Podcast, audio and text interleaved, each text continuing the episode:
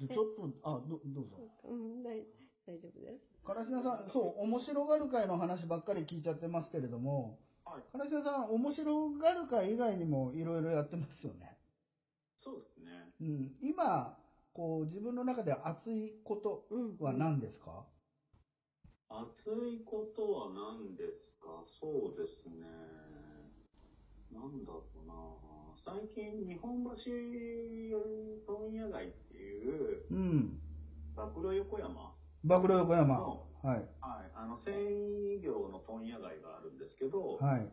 そこの町おこしをしたりしてますへね。えー、ちょっとえー面白そそうですね。で、町はやっぱりその繊維業なので、やっぱりちょっと厳しくなっていて、う。うん。事業としては。うん。で、問問屋さんっていう、その中間の商売もやっぱちょっとやりづらくそなうってですね。うん。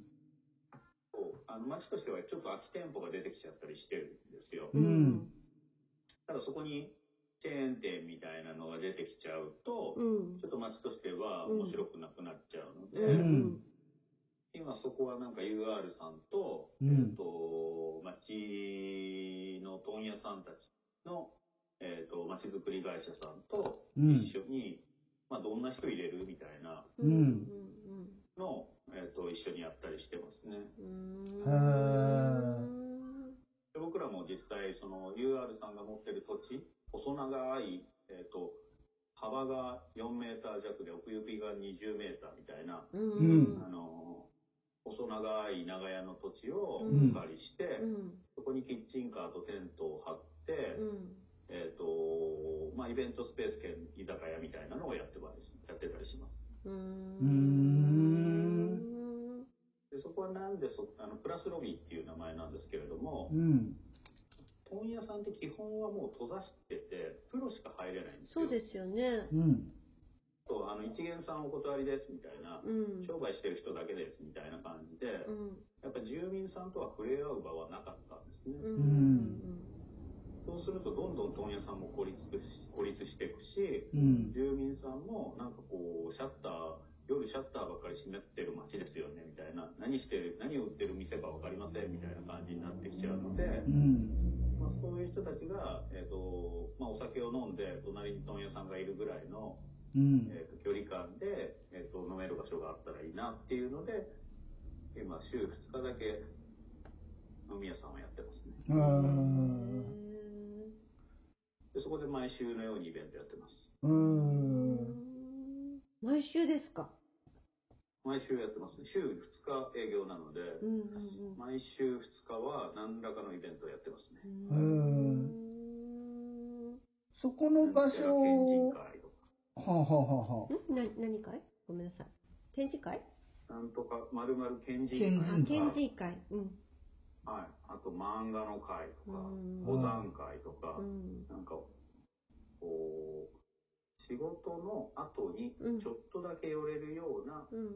場所があったら、うん立ち寄ってくれる人が増えるんじゃないかと思って、うん。なんかその漫画好きが集まる日とか、うん。登山好きが集まる日とかを設けて、うん。で、それは問屋さんにもいるじゃないですか。そうですうね。んそ。の漫画が好きな人もいるし、うん登山が好きな人もいるし、うまあんそうやって言い訳をつけて、まあ、来る口実をこういろんな軸でイベントという軸で、まあ、いろいろ作ってるっていう感じですね。へーただ問屋業界自体のシステムは変わらないから、そのやっぱり一元さんがおあの買い物をすることはできないってことですよね。そうですねそこは、まあ、ちょっと変わりつつもあるし、まあ、あのまだ変えられないところも多いですねう。んうんうんでも町が死にそうなそう街状みたいに知り合いが増えたら、うん街なんかネットってどうすんのみたいなうんうん話を若い子と話してたり、うんうんまあ、そうやってえーなんか少しずつ変わっていくんじゃないかなって思ってはいますけどね。うん、売り方の方法が変わってくるかもしれないですね若い子たちが来たらその問屋さんたちもそうですね。ね海外にうんいかに売り出すかうんみたいな、ネットやれば簡単ですよみたいな話もあるかもしれうんうない。んうんでその最近はアップサイクルとかはい。のコラボを今しようとしてたりっていう人たちも出てきてますうね。んあ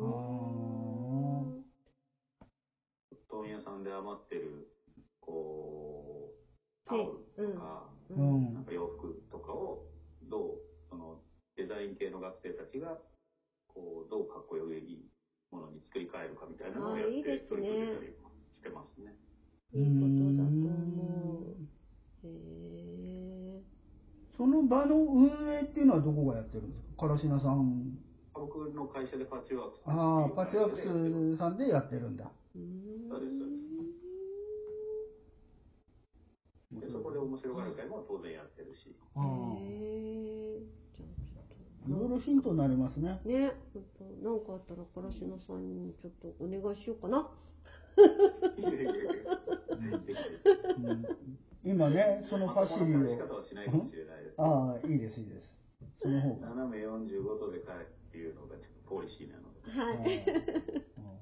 でもなんかね、ちょっとやっぱり、じあの、地元愛がみんなあるから、なんかこれからの地元の、あの、まあ、なんだろう、文化とか山とか、そういうのをうんどういうふうに継承していくのかなとか、そうですね。うんそういうこと残し方はもうみんなでワイワイ言いながら、ねさっきの、ね、湘南の森の残し方とか、うんうんね、そういうのをもうどうやって残せるみたいな、うんどうやったらこう一回入ってもらうみたいなうん、うんことも必要じゃないですかそうですね守るためには、ね、入ってもらうことも必要だから、うんこうやったらいいんじゃないみたいうなんのを、まあ、飲みながらみんなでワイワイ言い、ね、言って、うんイベント立ててみるみたいなだからそこで、イベンントで全く答え出なくても、それを配信してるだけでも面白いですもんね。面白いですねねそうそうそうう、んうんうん。全然それでいいような気がします、うんまあ葉山の森で焚き火しながらやろうぜみたいな話もあありりままししたたもんねね。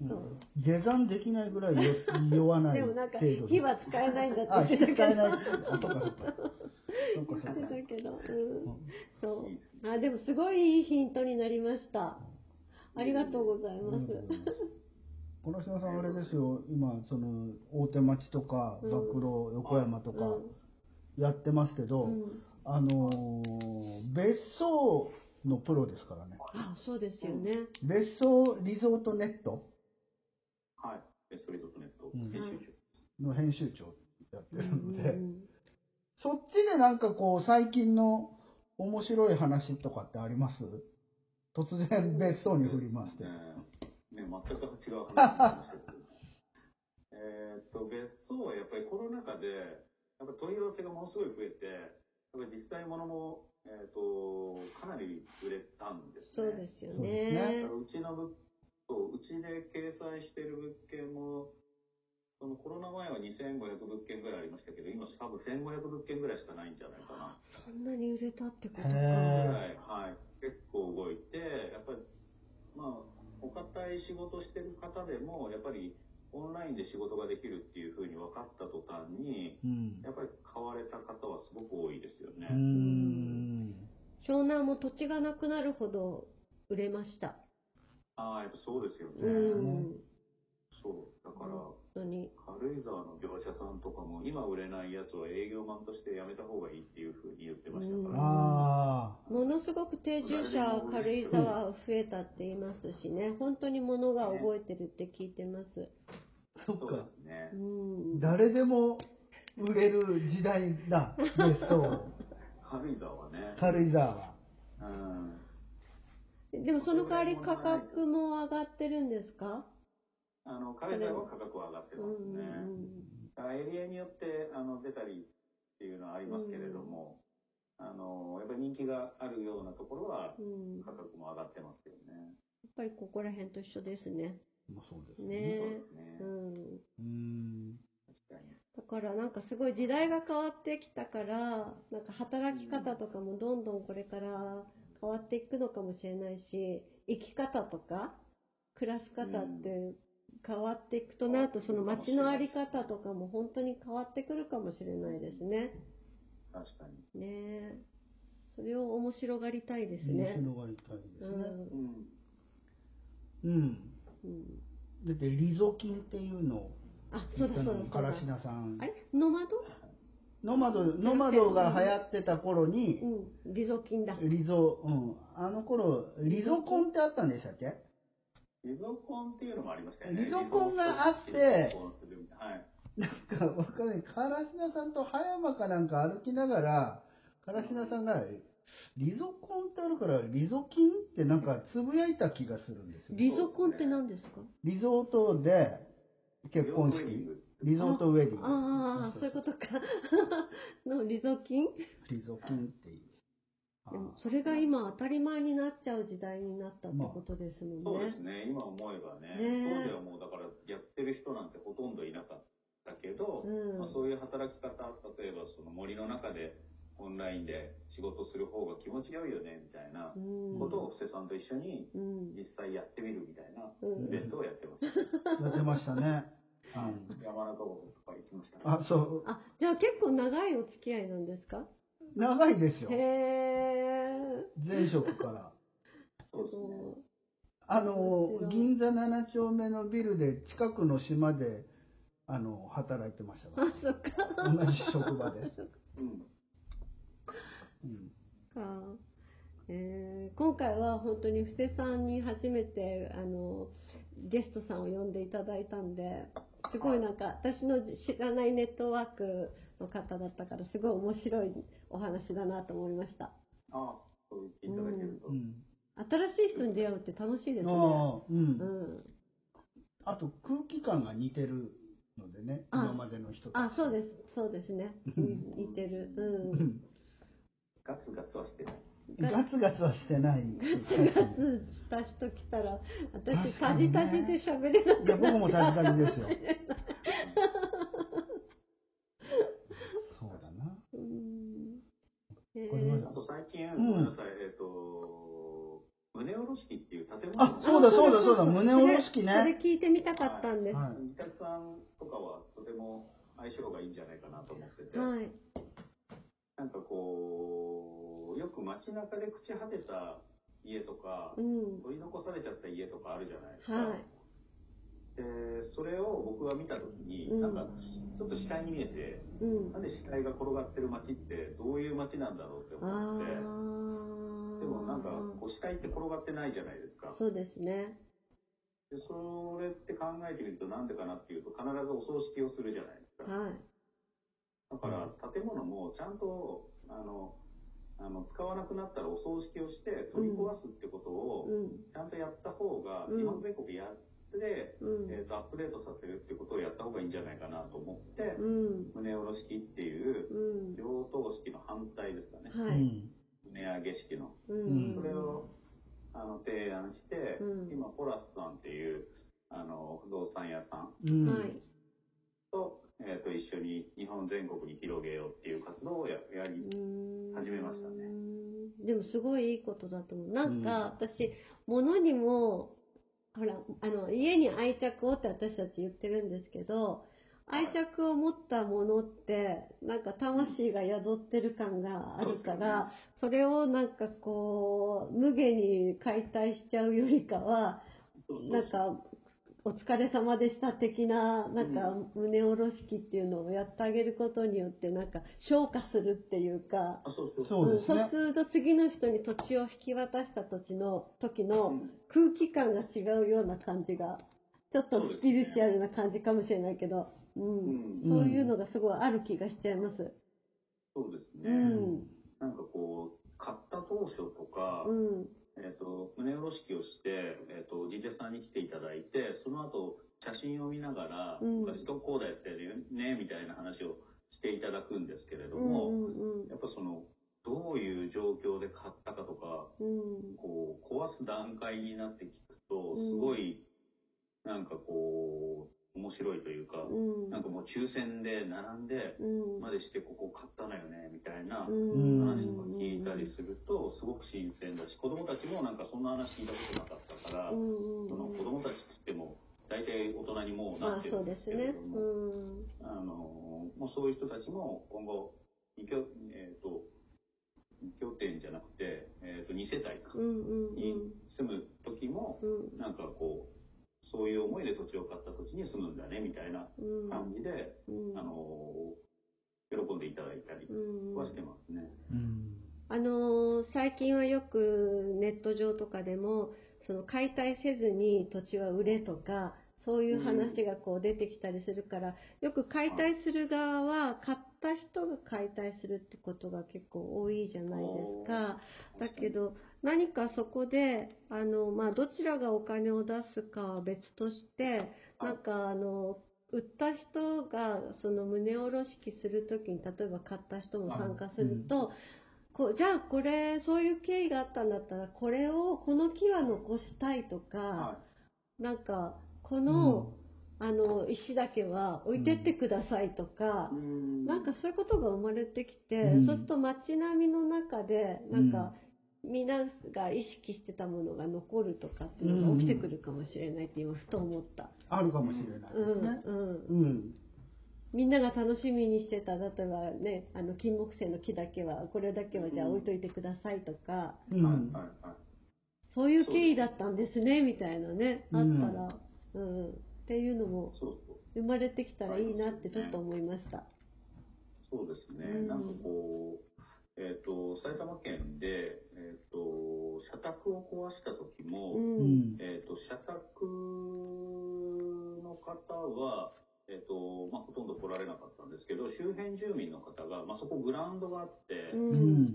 で周辺住民の方って夏祭りとか、うんうん野球とかゴルフとゴルフっていうか、えっとゲートボールなんだろうあゲートボールとかやってたんですよね、うんうんだからかなり周辺の人にとっては思い入れのある場所あだったんですよねへーだからそういう人たちが700人ぐらい来てーへーすごい中にある椅子とかお皿とかうん社宅とかだったので、あうーんそうえっ、と全部持って帰ってもらったんですようん。へーなんか1人5個までみたいな感じで、へー持って帰ってもらったんですけどいいことだそれもなんか家にそういうものがあれば、うんその建物がから持って帰ったっていうことを思い出してくれて、そうですねそれがなんか一番の供養になるというか、うんうんうんうんなんか思い出してくれるっていうことが供養になるんじゃないかなと思っうんうんうて、んうんまあ、そんなような工夫をしたりしてますね。あでもすごい私それ好きだなその考え方うん。うん、うんすごいみんな喜んで持って帰ってくれてましたねう。ーうんん。なんか、うん、私もそういうのに一回、あの、そんな、あの、胸おろし器はしなかったんだけど、あの、解体しちゃう前に、うんあの差し上げますみたいなのに行ったことがあって、うんそこに住んでたおばあちゃんの品をいただいたりとかして、うんやっぱりそれ日本画のセットだったんだけど、うん開けるたんびにやっぱりその時のことを思い出す、あうーうんもらってきた時のことを思い出す、うあーうんんうん、なんかそういうのはいいですね。ね、大切ですよね。ううんん。こうきっと壊しちゃうのはしょうがないとういんう、か、そうそうそうそそううあですそのね、う。うん。あのリノベーションできるんだったらすればよいし、うん。本当にできないものもあるじゃないですあか。ります。ね、だからそういうものはもう本当にあのお別れするってうんいうう文化に日本がなれば、うん本当すごく面白いんじゃないかなとは思いますね。それがただ単に全部、もう全部一緒に解体しちゃってくださいじゃなくて、欲しい人がいたら持って帰るっていうのも一つの、あその、うそそうのアップサイクルっていうか、りそう何いうことですうん、りそうですね。利活用にもなるしそうでねすね。う。うんん広まったらいいですね、そういう考えがね。そうですね,、うんだからね必ず壊す何日か前は持って帰れる日がありますみたういんうな、んうんところうがん。ね、うんあの普通に起こるような文化になったらいいですね。いいですね。わ、すごい共感しました。それが今全国に広が広がりつつあるっていうか広げようとされてるんですね。そうプですねラスさんと、ねうんうんうだん。誰でもができるように、うんえっとそういうなんだろうパンフみたいなのを作ってみたり、うんへうんーはい、カタログみたいなのをちょっと,、えっと僕らも運営できるように、えっと販売させてもらったりっていうのをじわじわとやり始めてますへね。私もあの友達とかその、えっとお客さんの実家じまいとかっていう課題の世代なんで、やっぱりなんかそういうことをもうやれたらいいねって前々から言ってて、うんちょっとそういうのを友達周辺にも提案してみます。ーうんぜひぜひ。うん。僕も先週実家じまい本買いましたしあね。、本当でもすごい、なんか今そうそうすごくそのものをちゃんと供養するっていう考え方がすごいフィットして、うん。うでん、も確かに、そうんれは。うん、それで区切りにな区る切りしに、なるし、ううんん、なんかね、気持ちがこう、すっきりっていうか、うん変なわ、うん。リセットされる感じがする。うん。改めて感謝を伝えるとかね。うん、ううん。ん。えーすごいいい話ありがとうあいえいえいえ。じゃあお話してよければはい。次は鎌倉に来てもらってね。ぜひあの今度一度ちゃんとお会いして あの話もっとお聞きしたいなって本当に思いました。ぜひぜひ。はい。じゃあ、本日、じゃあ、そんなですかね。はい。大丈夫ですか、うん、すごいいい時間でしたす。ごいお話聞けましたね。ありがとうございます。じゃあ本日のゲストは、からしなさん、面白がリスト、からしなさんでした。ありがとうございましたあり。がとうございます